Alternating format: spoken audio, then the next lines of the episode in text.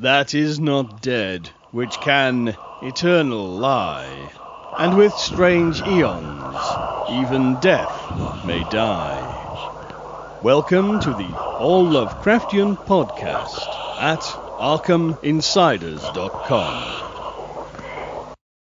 Wenn Sie es zusammenfassen, so bin ich ein Liebhaber des Filmtheaters, seit ich mir Vorführungen jederzeit ansehen kann, wenn meine angeschlagene Gesundheit es erlaubt. Hi, hier ist Axel. Hallo, hier ist Mirko. Und wir sind heute wieder bei den Arkham Insiders. Auf arkhaminsiders.com und herzlich willkommen zu unserem Arkham Insiders Weihnachtsspecial 2015. Wir sprechen heute über H.P. Lovecraft als Kinogänger, Axel. Ja, das ist insgesamt unser drittes Special schon und äh, das Thema haben wir nachweisbar noch nicht so ausgiebig behandelt, oder? Nein, so ausgiebig noch nicht. Und wir reden auch gar nicht über Filme, Filmadaptionen von Lovecraft Stories, sondern wir sprechen tatsächlich darüber, was Lovecraft am Kino fand, ähm, wie es ihm gefallen hat, was für Filme er geschaut hat und was seine Meinung allgemein zum Kino war. Ähm, ein kurzes Zitat. Einige moderne Filme sind es wert, angesehen zu werden, wenn ich auch zuerst dachte, dass es der einzige Wert der Filme sei, die Zeit totzuschlagen. Ja, Lovecrafts Beziehung zum Kino scheint als ambivalent, scheint ambivalent gewesen zu sein. Das jedenfalls sagt Esti Joshi. Die beiden Anfangszitate stammen aus einem Brief vom 6. Dezember 1915. Das war an Reinhard Kleiner, also in der Weihnachtszeit vor genau 100 Jahren, Axel. Ja, nicht schlecht. Wir befinden uns da natürlich noch mitten in der Zeit des Stummfilms. Lovecraft hat ja nachher auch noch die Zeit des Tonfilms mitbekommen. Und ich denke, bei den Vorbereitungen zu dieser Sendung hatten wir zuerst den Eindruck, dass wir vielleicht gar nicht so viel an Material zusammenbekommen würden. Aber wie die heutige Sendung hoffentlich zeigen wird, äh, hat sich ja dann doch noch eine ganze Menge ergeben, oder? Mhm. Ja, wir werden uns auch mit der Filmbranche der 1920er Jahre etwas ausführlicher beschäftigen und uns ansehen, was Lovecraft über das Kino und den Film gesagt hat. Kurz Dazu um 1910 gab es etwa 5000 Kinos in den USA, die man hauptsächlich als Unterhaltung für die Arbeiterklasse ansah. Aber so wie die Argosy Magazine und die Dime Novels, die Lovecraft zu dieser Zeit der Blank Period las, ähm, war das ja auch eine, eine für ihn willkommene Unterhaltung. Doch bereits seit 1906 ging Lovecraft regelmäßig in Kinovorstellungen, genau aus demselben Grund, warum er die Dimes und Nickel Novels las, nämlich Flucht und Entspannung, wie er am 4. Februar 1934 an J. Vernon Shea schreibt. S.D. Joshi schreibt in seinem Aufsatz Lovecraft and the Film of His Day, dass Lovecrafts Meinung über den Film an sich nicht besonders hoch gewesen sei.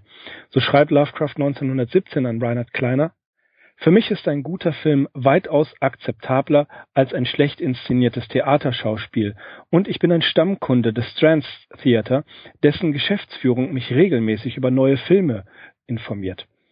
Ja, klingt nicht so, als sei er dem Film grundsätzlich abgeneigt gewesen. Definitiv lässt sich auch hier sagen, gefiel ihm ein Film, dann war es mit allem, was ihm gefiel. Er war ungeheuer enthusiastisch. Später scheint er vom Filmmedium allgemein eher gelangweilt gewesen zu sein und dessen überdrüssig, so dass er nicht einmal an die Schauspieler erinnern konnte. So behauptet er jedenfalls. Aber Lovecraft hatte nie aufgehört, sich für das Kino zu begeistern, vor allen Dingen von Anfang der 1920er bis zum Ende seines Lebens, sofern er es sich natürlich finanziell leisten konnte, spricht er eigentlich sehr positiv über einige Filme und über eine ganze Filme äußerst negativ. Aber das werden wir ja gleich etwas genauer hören. Und zum Beispiel die Filmbranche nach dem Ersten Weltkrieg hatte sich ja stark verändert. Aber zum Beispiel Filme wie Birth of a Nation, der 1915 erschien und dessen Regisseur David Varg Griffith mit diesem Film wirklich Maßstäbe gesetzt hat und der trotz seines rassistischen Inhalts einer der wichtigsten Filme der amerikanischen Filmgeschichte ist, veränderte da schon vorher die Art und Weise, wie man Filme machte und wie man Filme sah. Lovecraft schrieb zum Beispiel am 30. September 1919 an Galpin und Moe, ich ging früher regelmäßig ins Kino, aber es hat begonnen, mich zu langweilen. Mein Interesse gilt mehr der Handlung als den Schauspielern. und ich hege kein besonderes Interesse für einen speziellen Schauspieler. Es, er bleibt ein Kinogänger. Er hatte durchaus unterschiedliche Meinungen zu Filmen. 1920 zum Beispiel dürfen wir nicht vergessen, schrieb er Nyarlathotep.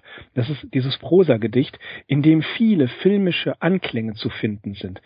Es scheint, dass Lovecraft in den Jahren zwischen 1917 und 1924 eher weniger ins Kino ging, obwohl er zum Beispiel auch 1921 seiner Mutter schreibt, dass er froh sei, dass sie den Historienfilm David Garrick gesehen hat, den er ihr auch, der, den er sich auch angeschaut hatte und ihr wärmstens empfehle. Ein großes Problem taucht auf, wenn man sich mit Lovecrafts Kinoleidenschaft beschäftigt. Ähm, und dieses Problem ist, dass oftmals die Einst dass er die Einstellung hat, eine Literaturvorlage müsse eins zu eins adaptiert werden. So zumindest vermutet es der S.T. Joshi in seinem Aufsatz. Und am 6.12.1915 schreibt er zum Beispiel an Kleiner, dass der Historienfilm Trilby irgendwie unvollständig sei. Und es gibt auch aus dem Mai 1915 im United Amateur Nummer 5 im Department of Public Criticism einen, klein, einen kleinen Absatz, in dem er ähm, über einen Aufsatz von Edmund L. Sheehan ähm, berichtet, Some Objections of Moving Pictures. Zwar, so sagt Lovecraft, habe ähm, Sheehan starke Argumente gegen diese neue Form der Unterhaltung, aber diese Argumente greifen nur wenig. Und Zitat aus ähm, dem United Amateur, der Film hat unendliche Möglichkeiten zugunsten der literarischen und künstlerischen Darstellung, wenn diese richtig präsentiert wird. Ja, es wurde behauptet, ich glaube, ähm, W. Paul Cook hat es gesagt, dass er in Historienfilmen, wenn er sich sie angesehen hat, wirklich jeden Anachronismus und jeden Fehler in der Darstellung analysieren und finden konnte. Und darüber hören wir gleich noch was. Nun, um, damit wir uns etwas, selbst etwas sicherer äh, in diesem Kosmos bewegen, zum Kino seiner Zeit, erzählt uns der Axel jetzt noch was. Ja, genau. Wie wir gehört haben, konnte Lovecraft als Kind seinerzeit natürlich nicht am Medium Film vorbei. Das wurde schon klar bis jetzt, denke ich. Wir müssen, wenn wir äh, uns über Lovecraft und das Kino unterhalten, zwei Begriffe berücksichtigen. Und ähm, zum einen ist das einmal die Epoche oder Stilepoche, in der er sich befand. Das ist gemeinhin als die Zeit des klassischen Hollywood-Kinos gekennzeichnet. Und zum anderen natürlich ist es für einen Verfasser unheimlicher Geschichten des, äh, das Genre von Interesse. Und in diesem Fall ist das natürlich der Horrorfilm. Ja, das klassische Hollywood, ähm, so werden die Jahre zwischen 1927 und 1945 bezeichnet. 19 1927 deshalb als Startpunkt, weil in diesem Jahr der erste Tonfilm veröffentlicht wurde und eine umfassende technische und künstlerische Umwälzung in Gang kam.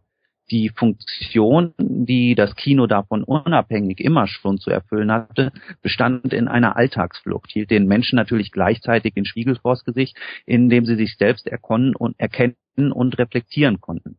Die Filmindustrie verkörperte dabei ganz klar ein auf Gewinn ausgelegtes System. Das heißt, Produktionskosten mussten gering gehalten, Umsätze aber möglichst maximiert werden. Diese Voraussetzungen korrespondierten natürlich nicht mit Lovecrafts Ansichten über Kunst und Gesellschaft. Auch das muss man sich klar machen, wenn man überlegt, warum er vor Vorbehalte gegen das Medium hatte. Seiner Meinung nach waren ja Kunst und Kommerz krasse Gegensätze. Und in eben diesem System des klassischen Hollywood, das dem Medium den Warenhauscharakter aufdrückte, befand sich Lovecraft natürlich als Kinogänger. Die 20er und 30er Jahre waren auch die beginnende Zeit der großen Studios. Paramount Fox beziehungsweise 20th Century Fox, Universal, United Artists, Metro Goldwyn Mayer und Warner Brothers, um nur einige der bekanntesten zu nennen. Durch die straffe und ökonomische Organisation dieser Studios kamen immer mehr amerikanische Filme nach Europa und begannen, was vorher eher andersherum geschehen war, das europäische Kino auch zu beeinflussen. Die ganze Produktion war von vornherein auf eine globale Vermarktung ausgerichtet. Und im Gegensatz zu Ländern wie Deutschland, Frankreich oder Italien hatten die USA ja auch durch den Ersten Weltkrieg keine so einschneidende Zäsur erlitten, so sich naturgemäß das Blatt hier wenden konnte. Mit dem Kino als Massenkultur, zogen auch die Darsteller in die Herzen des Publikums. Wir erleben während dieser Zeit, beziehungsweise schon vor 1920, auch die Geburt der Filmstars und wie wenig sich auch Lovecraft und sein Kreis äh, diesem Phänomen entziehen konnten, zeigen Gedichte wie etwa Lovecrafts To Charlie of the Comics 1916 entstanden und Charlie Chaplin gewidmet oder Reinhard Kleiners To Mary of the Movies aus dem Jahr 1915, das die damals sehr bekannte Schauspielerin Mary Pickford zum Gegenstand Stand hat. Douglas Fairbanks war ein weiterer früher Star des Stummfilms, den Lovecraft etwa in seinem geistvollen Essay Cats and Dogs von 1926 kurz erwähnt. Ja, kommen wir nun zum Genrebegriff, zum Horrorfilm. Der Tonfilm begünstigte auch die Bildung neuer Genres und die frühen 30er Jahre zählen zur produktivsten Phase des frühen Horrorfilms. Lovecraft steckte also mittendrin in einer bedeutenden Entwicklung und hat es, ja, wie so häufig wenn man selbst Teil von etwas ist, offensichtlich nicht mitbekommen oder konnte das nicht entsprechend würdigen. Eine entscheidende Rolle spielten hier die Universal Studios 1902 von dem deutschen Immigranten Migranten Karl Lemmle gegründet, in denen viele der heute anerkannten Klassiker des Genres entstanden. Daher rührt auch der Begriff Universal Horror. Monster wie Dracula, Frankenstein, der Zombie, Dr. Jekyll und Mr. Hyde oder King Kong waren die Prototypen, die bis in die jüngste Zeit in zahlreichen Remakes beziehungsweise auch eigenständigen Filmen immer wieder neu zum Leben erweckt werden. Dabei zeigt sich, dass das Kino mit der Literatur eine enge Liaison eingegangen war. Letztere stellte, das zeigen ja die genannten Titel häufig, die Vorlage für den Film dar. Das das war natürlich auch Lovecraft bewusst. Ja, und gerade deswegen stellte er wahrscheinlich auch so hohe Ansprüche an die filmische Umsetzung und konnte Abweichungen, wie sie für das Medium nur natürlich sind, schlecht tolerieren. Zum Abschluss dieser allgemeinen Betrachtung noch eine mir bemerkenswert erscheinende Tatsache. Man muss sich klar machen, dass der Horrorfilm der 20er und 30er Jahre ein ganz anderer war als heute. Auf uns wirken diese Streifen natürlich nicht nur wegen der in die Jahre gekommenen Tricktechnik beschaulich. Was Empfindungen wie Angst oder Schrecken betrifft, sind wir mittlerweile filmisch mit ganz anderen Wassern gewaschen. Splatter, Gore, Körperflüssigkeiten, Blut und Gedärme, all das brachten eigentlich erst die britischen Hammer-Filme der späten 50er Jahre auf die Leinwand. Äh, Leinwand. Mithin war also das Gefühl des Ekels noch gar kein Thema im frühen Horrorkino. Das kann man sich heute eigentlich fast gar nicht mehr vorstellen. Also würde heute ein Horrorfilm ganz ohne Blut daherkommen, würde er wahrscheinlich gleich als Suspense oder Mystery Thriller oder ähnlich verkauft werden. Aber nicht als Horrorfilm. Ausnahmen bestätigen hier natürlich die Regel. Also das muss man vielleicht auch so ein bisschen im Hinterkopf behalten, wenn man sich wirklich die Zeit vorstellt und die Bedingungen, unter denen Lovecraft diese Filme sich angeschaut hat. Ja, Lovecrafts Meinung über den Film und das Kino war, wie wir schon gesagt haben, gemischt. Äh, angeblich war er Mitte der 1920er nicht besonders daran interessiert und auch nicht, als 1927 der Stummfilm so langsam vom Tonfilm abgelöst wurde. Du hast es ja erwähnt. Allerdings in seiner Zeit in New York gingen Sonja und er sehr, sehr oft ins Kino. Am 6. Oktober 1926 zum Beispiel steht in seinem Notizbuch, dass er Lost World gesehen habe. Damals ein Meilenstein der Tricktechnik, aber er schreibt in keinem der bekannten Briefe etwas darüber. Am 16. Dezember 1926 schreibt er an August Derleth, zu schade, dass wir beide Dr. Caligari verpasst haben. Denn nach den Kritiken zu urteilen, soll es einer der besten Fantastikfilme sein, die jemals produziert worden sind. Das Dr. Caligari war natürlich der Klassiker. Am 19, äh, Im April 1925 schreibt er noch an Tante Lillian, dass er den deutschen Film The Last Laugh, der letzte Mann, von Friedrich Wilhelm Murnau mit Emil Jannings gesehen habe und er lobt diesen Film sehr. Am Weihnachtstag 1926, ein Jahr später, so schreibt er an Tante Lillian, ging man nach einer Weihnachtsfeier bei den Longs ins nächste Kino und sah sich zwei Westernfilme an. Das hatten wir in unserem ersten Weihnachtsspecial schon mal erwähnt. An Lillian Clark schreibt er 1930 im Mai aber auch, dass trotz des Tonfilms die meisten Filme dumm und geschmacklos seien, was nach Joshi aber auch keine Kunst ist, da viele zeitgenössische Filme einfach wohl schlecht gewesen sind. Nun, hm, man muss sich äh, vorstellen, wie du schon sagtest, Axel, die waren auf Kommerz produziert und dass sie dann teilweise nicht übermäßig gut sind, um mit Stephen King zu sagen, a movie was a movie after all. Äh, das kann man gemischt sehen. Um etwas über die Horrorfilme seiner Zeit zu sagen, wie zum Beispiel den Film The Bat, Frankenstein und Dracula.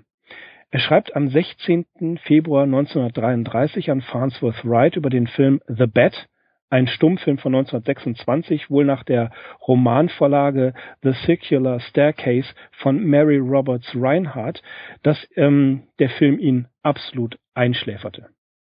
Über Frankenstein schrieb er an Farnsworth Wright, dass er eingeschlafen wäre, hätte er nicht eine gewisse Sympathie für Mary Shelley empfunden. Der Film hatte ihn geradezu richtig wütend gemacht und an Barlow schreibt er über Frankenstein am Juli, am 10. Juli 1932, ich habe mir im Kino Frankenstein angesehen und es war sehr enttäuschend, denn es wurde keineswegs versucht, der Vorlage zu folgen. Jedoch habe ich schon schlechtere Filme gesehen. Einige Teile sind sehr spannend und dramatisch, wenn man sie isoliert und von der Vorlage losgelöst betrachtet. Allgemein gesprochen ähm, verstümmelt und degradiert das Kino die literarischen Vorlagen. Dracula von 1931 mochte er auch nicht, Axel. Ja, gerade diese beiden Filme sind natürlich bemerkenswert, weil sie Sie sind heute absolute Klassiker des Horrorfilms und stehen stellvertretend für diesen erwähnten Universal Horror. Frankenstein 1931 veröffentlicht Regie James Whale mit einem ja auch zur Ikone verkommenen Boris Karloff. ähm, es ist klar, dass Lovecraft dieser Verfilmung nicht so viel abgewinnen konnte, denn sie weicht ganz klar von der literarischen Vorlage ab und auch nachfolgende Frankenstein-Verfilmungen verzichten zum Beispiel immer auf diese finale Konfrontation zwischen dem Monster und seinem Schöpfer, dem Frankenstein. Erst diese Verfilmung mit Robert De Niro, ich weiß nicht von wann die ist, 2004 oder so, ähm, mhm. geht auf ähm, dieses auf, auf diese Sequenz dann nochmal ein, auf diese literarische Vorlage. Ja, zu Dracula gilt ähnliches, ähm, was ich äh, zu Frankenstein gesagt habe. Auch das ist ein zeitloser Klassiker, 1931 erschienen, Regie Todd Browning und natürlich mit Bella Lugosi als unsterblichen Dracula. es gibt eigentlich keinen Grund, habe ich mir überlegt, warum Lovecraft diesen Film hätte mögen sollen. Er hat sich zwar in Supernatural Horror in Literature positiv über den Roman geäußert, aber diese Romanze und äh, die unverhohlene Sexualität, wie sie ja überhaupt dem Vampir-Thema innewohnt, können ihn eigentlich kaum berührt haben. Und im Gegensatz zu einem Max Schreck als Nosferatu oder später auch Christopher Lee als sehr blutrünstiger Dracula, ist Lugosi ja auch eigentlich so ein Don Juan, mehr oder weniger ein Casanova-Vampir, oder? Ja, in der Tat. Unvergessen natürlich auch ähm, Martin Landau als Bela Lugosi in ähm, dem Film Ed Wood mhm. mit, äh, mit Johnny Depp. Das, das ist äh, ja sehr, sehr, sehr beeindruckend. Und ähm, Bela Lugosi, eine wirklich eine Stilikone seiner Zeit, zusammen mit Boris Karloff, die sich ja angeblich nicht leiden konnten. Ähm, ob, ich glaube, Lovecraft war ohnehin kein Fan des Vampir-Themas. Absolut nicht. Ähm, Absolut nicht, ne? Und äh, das ja war nicht sein Film. Interessanterweise hatte er 1933 den Klassiker King Kong nicht gesehen. Aber an J. Vernon Shea schreibt er im Juli 1933, dass er von den sehr guten mechanischen Effekten gehört habe. Eigentlich verwunderlich, ähm, wenn man bedenkt, dass manche Thematiken, ja, wenn wir jetzt uns an The Call of Cthulhu mit der Insel und dergleichen erinnern, ja, es gibt da wohl Überschneidungen. Stand jedenfalls mal in einer Ausgabe von Crypt of Cthulhu aus den 90er Jahren. Dann gab es einen sehr berühmten Film, Cleopatra, Cleopa Cleopatra, Cleopatra, hm, ähm, von 1934. Cecil B. DeMille hat äh, diesen Film gedreht. Das war ein kommerziell sehr, sehr erfolgreicher äh, Regisseur. Und der Film hat auch den Oscar für die beste Kamera bekommen. Äh, Clandis Colbert spielt Cleopatra, die den Oscar 1935 bekommen hat. Und dieser äh, Cecil B. DeMille war wirklich ein, ähm, ein produktiver Regisseur. Der hat zehn Filme pro Jahr gemacht, unter anderem auch die Zehn Gebote und König der Könige. Also das war schon einer. Und über den Film schreibt er an J. Vernon Shear am 10. Oktober 1935, was das Kino betrifft, so ist meine Aufmerksamkeit stark begrenzt, außer wenn mich meine Gastgeber zu verschiedenen Aufführungen mitgeschleift haben. Cleopatra lobt er eigentlich wegen der Szenen, die in Rom spielen, aber seine Freude wird richtig getrübt, weil Alexandri alexandrisches Griechenland oder alexandrisch-griechische Architektur als ägyptisch verkauft werden sollten. Das ist so der Punkt, den wir vorhin angesprochen haben. Wenn da ein Fehler drin ist, dann sieht er den auch und da war er richtig sauer drüber. Er hat auch den Film The Barretts of uh, Wimpole Street erwähnt und den mochte er sogar. Barretts of Wimpole Street 1934 war ein romantisches Filmdrama. Ähm, Sidney Franklin hat die Regie geführt äh, und Charles Lofton, der Oscar-Preisträger, Charles Lofton spielt da mit. Der hat unter anderem wahnsinnige Filme gemacht wie Meuterei auf der Bounty, da spielt er den Captain Bligh, Der Glöckner von Notre Dame von 1939, da spielt er äh, quasi Modo, Das Haus des Grauens von 1932 mit Boris Karloff, da spielt Charles Lawton auch drin mit. Und Abbott und Costello als Piraten, auch da ist er zu sehen, also das war auch ein sehr umtriebiger Schauspieler. Und ähm, Lovecraft mochte den Film, denn er spielt im viktorianischen England. Ich glaube, die Story hat ihn da überhaupt nicht interessiert. Das ist wie wenn wir einen Film aus äh, uns ansehen, der im New York der 30er, der 20er oder 30er Jahre spielt, dass wir uns da vorstellen, okay, so also sah es aus, als Lovecraft da durchgelaufen ist. Jedenfalls geht mir das ganz oft bei Filmen so. Ja, ich habe auch den Eindruck, dass er gerade so diesem narrativen Aspekt noch am wenigsten abgewinnen konnte. Also er hat da mhm. sehr analysierend sich diese Filme auch angeschaut und ja, wenn ihm irgendein Setting gefallen hat oder ein gewisser Zeitumstand, dann hat er das auch so gesagt weil er hat da wirklich so diese einzelnen Bestandteile des Films für sich genommen und hat den gar nicht so als narrative Einheit begriffen. Richtig, richtig. Ähm, Don Quixote zum Beispiel, die Verfilmung, die mochte er auch. Da war er auch sehr begeistert von, denn ähm, er konnte tatsächlich keinen groben Fehler und keine grobe Abweichung zur Vorlage entdecken. Generell ähm, tauschte er sich mit J. Vernon Shear sehr oft über Filme aus. Äh, er schreibt zum Beispiel in einem Brief, die meisten Filme, zu denen ich eingeladen wurde, waren so vollkommener Müll, dass ich mich weder an die Titel noch an die Schauspieler erinnern kann. Letzten April schliefen Morton und ich bei einer Vorführung ein, zu der uns die Longs eingeladen haben. Übrigens, du wärst bestimmt an einem Vortrag interessiert gewesen, den ich im letzten Dezember gehört habe, von Professor S. Foster Damon von der Boston University über das Kino als unabhängige und authentische Kunst. Diesen Vortrag, diesem Vortrag folgte eine Vorführung von All Quiet. Ich habe mich darüber sehr gefreut, diesen Film nach vier Jahren mal wieder gesehen zu haben. Der Film hat mich fasziniert und gefiel mir besser als 1930. Damit ist übrigens der Film All Quiet on the Western Western Front, bekannter als im Westen nichts Neues von Louis Milestone und mit äh, Lou Iris gemeint. Den hat er sich angeguckt und der hat ihm gefallen. Ja, Kriegsfilm war so ein weiteres Genre, das äh, um die Zeit dann entstanden ist, natürlich vor allem nach 1918 oder teilweise auch schon vorher, bedingt mhm. durch den Ersten Weltkrieg. Zum Beispiel sagt er auch, dass er den Film The Invisible Man ähm, mit Frank Belknap Long gesehen hat. Er schreibt am 4. Februar 1934, also ein Jahr zuvor von dem, was wir gerade gehört haben. Mit Interesse habe ich wie üblich deine Anmerkungen über Filme durchgelesen. Während meines Besuchs bei Long wurde ich verschiedene Male ins Kino geschleift, aber das einzige Ding, was des Erinnerns wert war, Three Cornered Moon, eine Satire über Pseudoästheten. Er sah mal wieder Berkeley Square und über Berkeley Square müssen wir gleich noch reden. Er sah unter anderem äh, Wild Boys of the Road und The Invisible Man, den er sehr gut fand. Äh, the World Changes, den er als ein feines Stück Prunk, als Drama allerdings unglaublich naiv bezeichnete. Aber Berkeley Square, Axel, das ist ein Film, der ist nicht ganz uninteressant für Lovecrafts äh, Filmliebhaberei oder Meinung zu Filmen. So sieht's aus. Und wir haben es, was auch interessant ist, hier nicht mit einem Horrorfilm zu tun, zwar mit einem Film, der dem fantastischen Genre zugerechnet werden kann, aber eben kein Horrorfilm.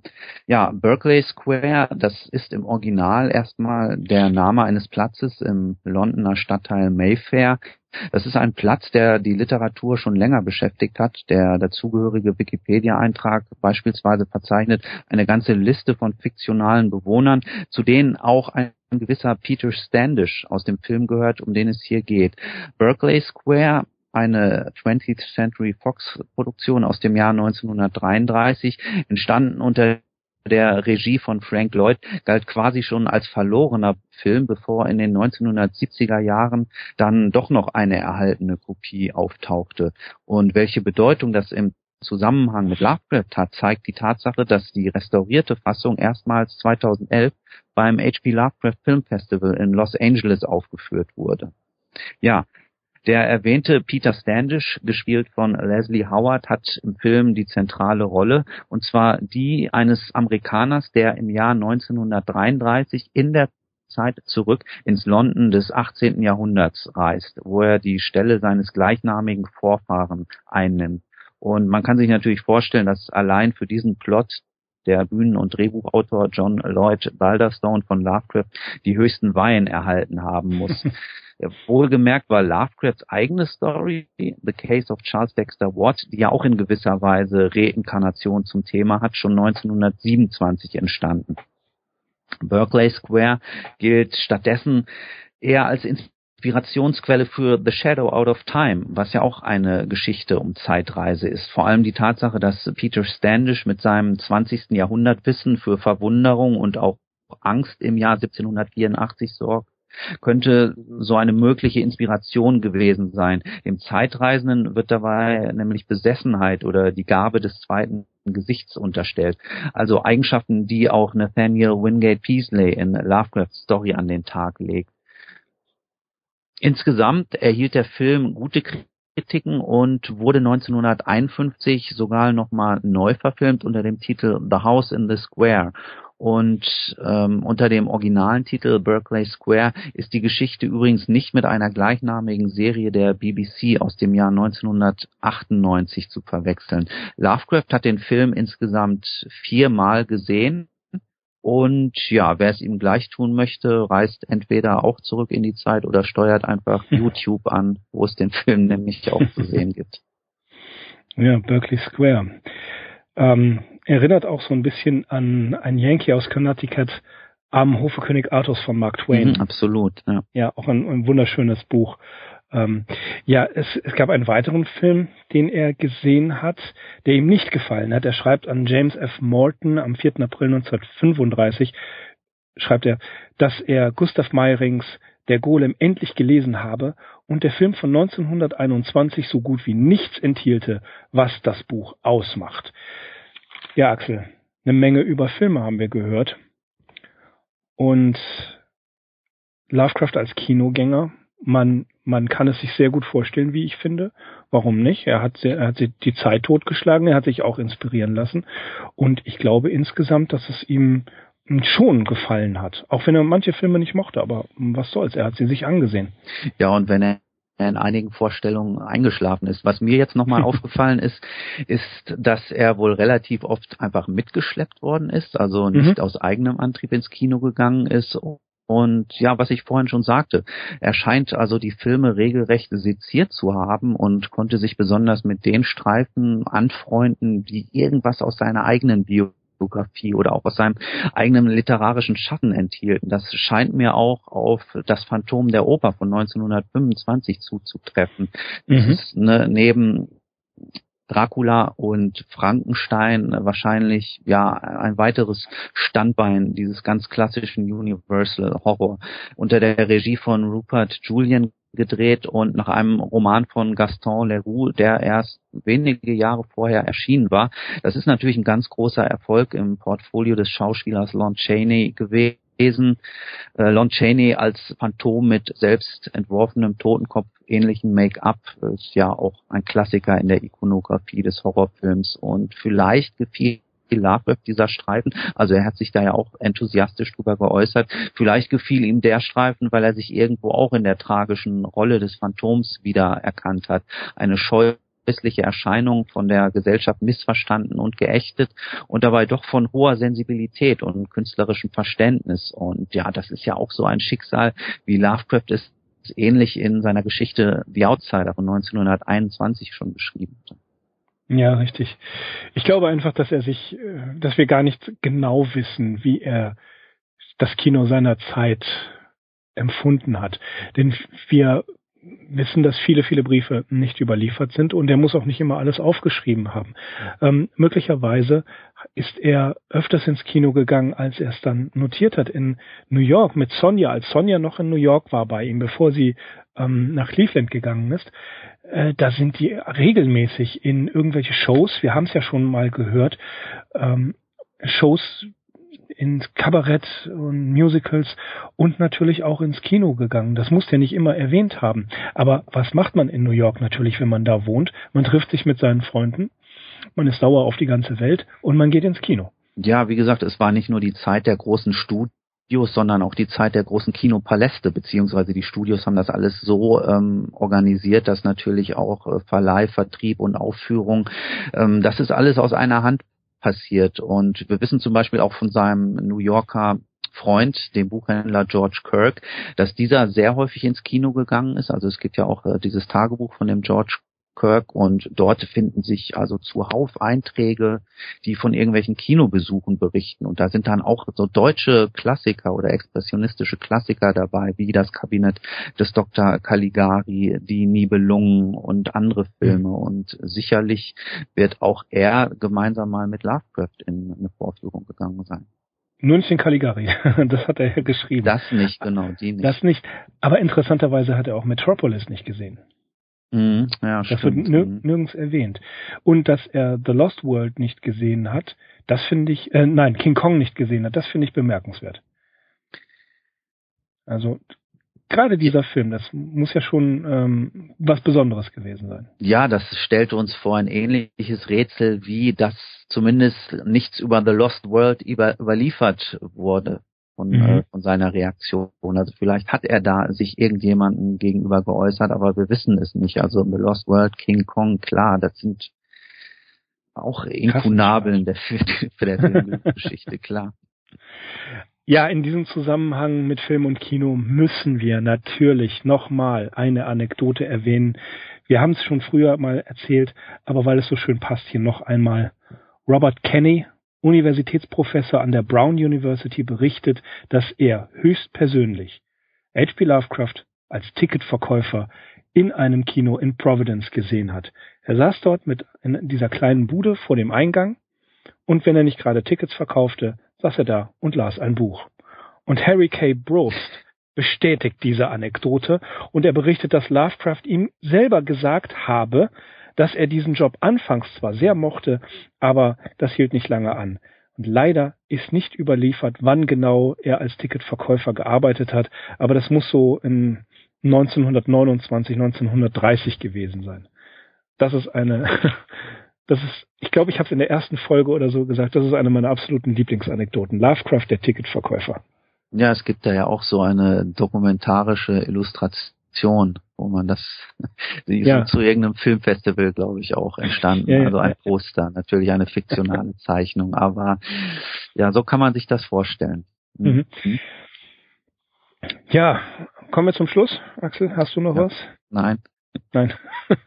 Du hast ja doch ja. eine ganze Menge Filme ausgegraben, also nicht ja. Ein paar. Das wusste ich dann doch auch nicht, dass er in so vielen Filmen gewesen ist, beziehungsweise mitgeschleppt worden ist. Mitgeschleift worden ist, genau. Er wollte ja gar nicht, angeblich. Komm, wir gehen ins Kino, äh, Howard. Kommst du mit? Ach, ich weiß nicht, na komm. also, wir gehen dann auch noch nachher äh, in, in dein Lieblingsrestaurant, das Waldorf Astoria, und essen dort einen Salat. nee, kein Salat, aber. Ähm, ja, wir können abschließend sagen, dass es so erscheint, als habe Lovecraft generell nichts, äh, keine besonders hohe Meinung gehabt. Das jedenfalls schreibt S.T. Joshi doch. Ich persönlich, ich habe es ja schon gerade gesagt, ich glaube, das trifft nicht zu. Jemand, der so oft ins Kino ging oder auch geschleift wurde, muss etwas an diesem Medium zumindest zum Teil positiv gefunden haben. Lovecraft las tonnenweise Dime Novels und Nickel Novels, Argosy Magazines und später auch die Pulps. Selbst wenn er das, wie er sagt, nur aus Langeweile gelesen hat oder nur aus Langeweile sich alle möglichen Filme angesehen hat oder wie er sagt, als Flucht, so gibt es in jedem Fall eine gewisse oder hat er eine gewisse Sympathie für das Medium Film. Ohne Frage kann man sagen, dass einige Filme oder Sequenzen daraus sehr wohl Einfluss auf sein Werk gehabt haben. Und ich glaube, ja, Lovecraft möchte es vielleicht auch nicht unbedingt sagen, aber in meinen, in mein Lovecraft ist durchaus ein Filmfan. Ja, das ist gut möglich. Also dieser Interpretation kann ich mich auch anschließen, dass er vielleicht da eine gewisse Scheu hatte, sich zu diesem Medium zu bekennen oder auch zu gestehen, dass er sich teilweise einfach gut unterhalten hat in einem Film, weil das wäre vielleicht äh, nicht künstlerisch anspruchsvoll genug gewesen, wenn man sagt, man unterhält sich gut. Ja, von daher schließe ich mich da an. Ähm, sicherlich hat ihn auch die pure Neugierde in den einen oder anderen Film getrieben. Ich finde es interessant, dass er dem Horrorgenre jetzt nicht so völlig verfallen war, sondern dass er dort durchaus kritisch gewesen ist und dass er aber scheinbar einen besonderen Blick für Ausstattungen und Kostüme hatte und daher ja so ein Film wie Berkeley Square sehr geschätzt hat oder sich intensiv mit einem Historienfilm wie Cleopatra auseinandergesetzt hat. Also das wirft dann doch nochmal ein ganz neues Licht auf diesen angeblichen Horrorschriftsteller. Es ist so ein bisschen ein, äh, was, was er da über manche Filme sagt, wo er die Fehler ausgräbt, das ist so ein bisschen der Beckmesser. Mhm. Ne? Der Filmkritiker. So, der Filmkritiker, ja. Heutzutage ist jeder ein Kritiker. Aber das, ähm, es hat ihn gestört und das ist, darf man ja auch anmerken. Das ist bei mir genauso. Wenn ich einen Film gucke und sehe, das passt nicht, ich reg mich nicht wirklich auf, aber ich finde es dann doch äh, schon bemerkenswert, dass Produkt Produzenten dafür Geld geben, wenn das Drehbuch totaler Mist ist. Ne? Mhm. Das muss ich auch sagen. Und darüber darf sich, äh, darf man sich aufregen. Und wenn Lovecraft das in dieser Weise tut, wie er es auch gemacht hat, dann ist das durchaus legitim. Und deswegen kann man trotzdem ein Filmfan sein. Ja. ja? Ja gut, was, was bleibt den Arkham Insiders jetzt um die Weihnachtszeit zu tun zwischen den Jahren? Sie müssen natürlich auch ins Kino gehen. Das, ja. Was, was läuft jetzt an? Was, was läuft? Warte mal, das war doch irgendwie irgendwie so ein Film, ne? irgend so ein besonderer Film. Ja, ein Space Opera, Science Fiction Film. Hm, ich weiß nicht mehr genau, irgendwas mit Star. Ein Genre, das es zu Lovecrafts Zeiten übrigens noch nicht gab, zumindest nicht im Kino. Wie gesagt, nicht im Kino. Berkeley Square. Irgendwo wurde der, glaube ich, auch als Science-Fiction-Film bezeichnet, aber naja, nicht in dem Sinne, wie wir das heute, glaube ich, verstehen. In der Tat. Insofern, liebe Arkham Insiders, wir wünschen euch frohe Weihnachten und einen guten Rutsch ins neue Jahr. Und wir starten auch direkt durch. Es kommen wieder jede Menge neue Folgen der Arkham Insiders. Wir sind schon auf Planung und freuen uns darauf, euch im nächsten Jahr begrüßen zu dürfen. Und wir bedanken uns recht herzlich bei unseren vielen, vielen Fans, bei unseren treuen Hörerinnen und Hörern, bei den Leuten, die uns immer wieder Mut gemacht haben, die uns nette E-Mails, nette Kommentare auf Facebook, auf Twitter und äh, auch so persönlich gegeben haben, die vielen Leute, die wir kennengelernt haben in diesem Jahr und die uns unterstützt haben. Dafür nochmal vielen, vielen herzlichen Dank. Ja, es werden schönerweise auch immer mehr. Also wir scheinen uns da irgendwo festzusetzen. Ähm, uns werdet ihr hoffentlich so schnell nicht wieder los. Ich kann mich natürlich äh, diesen Dankes- und Segenswünschen nur anschließen. Ja, bleibt uns gewogen und wir hören uns dann wahrscheinlich wieder im neuen Jahr 2016. Bis dahin von mir alles Gute. Ich bin Axel. Ich bin Mirko. Alles Gute. Bis dann. Ciao. Tschüss. That is not dead. which can eternal lie, and with strange eons even death may die. Welcome to the All Lovecraftian podcast at ArkhamInsiders.com.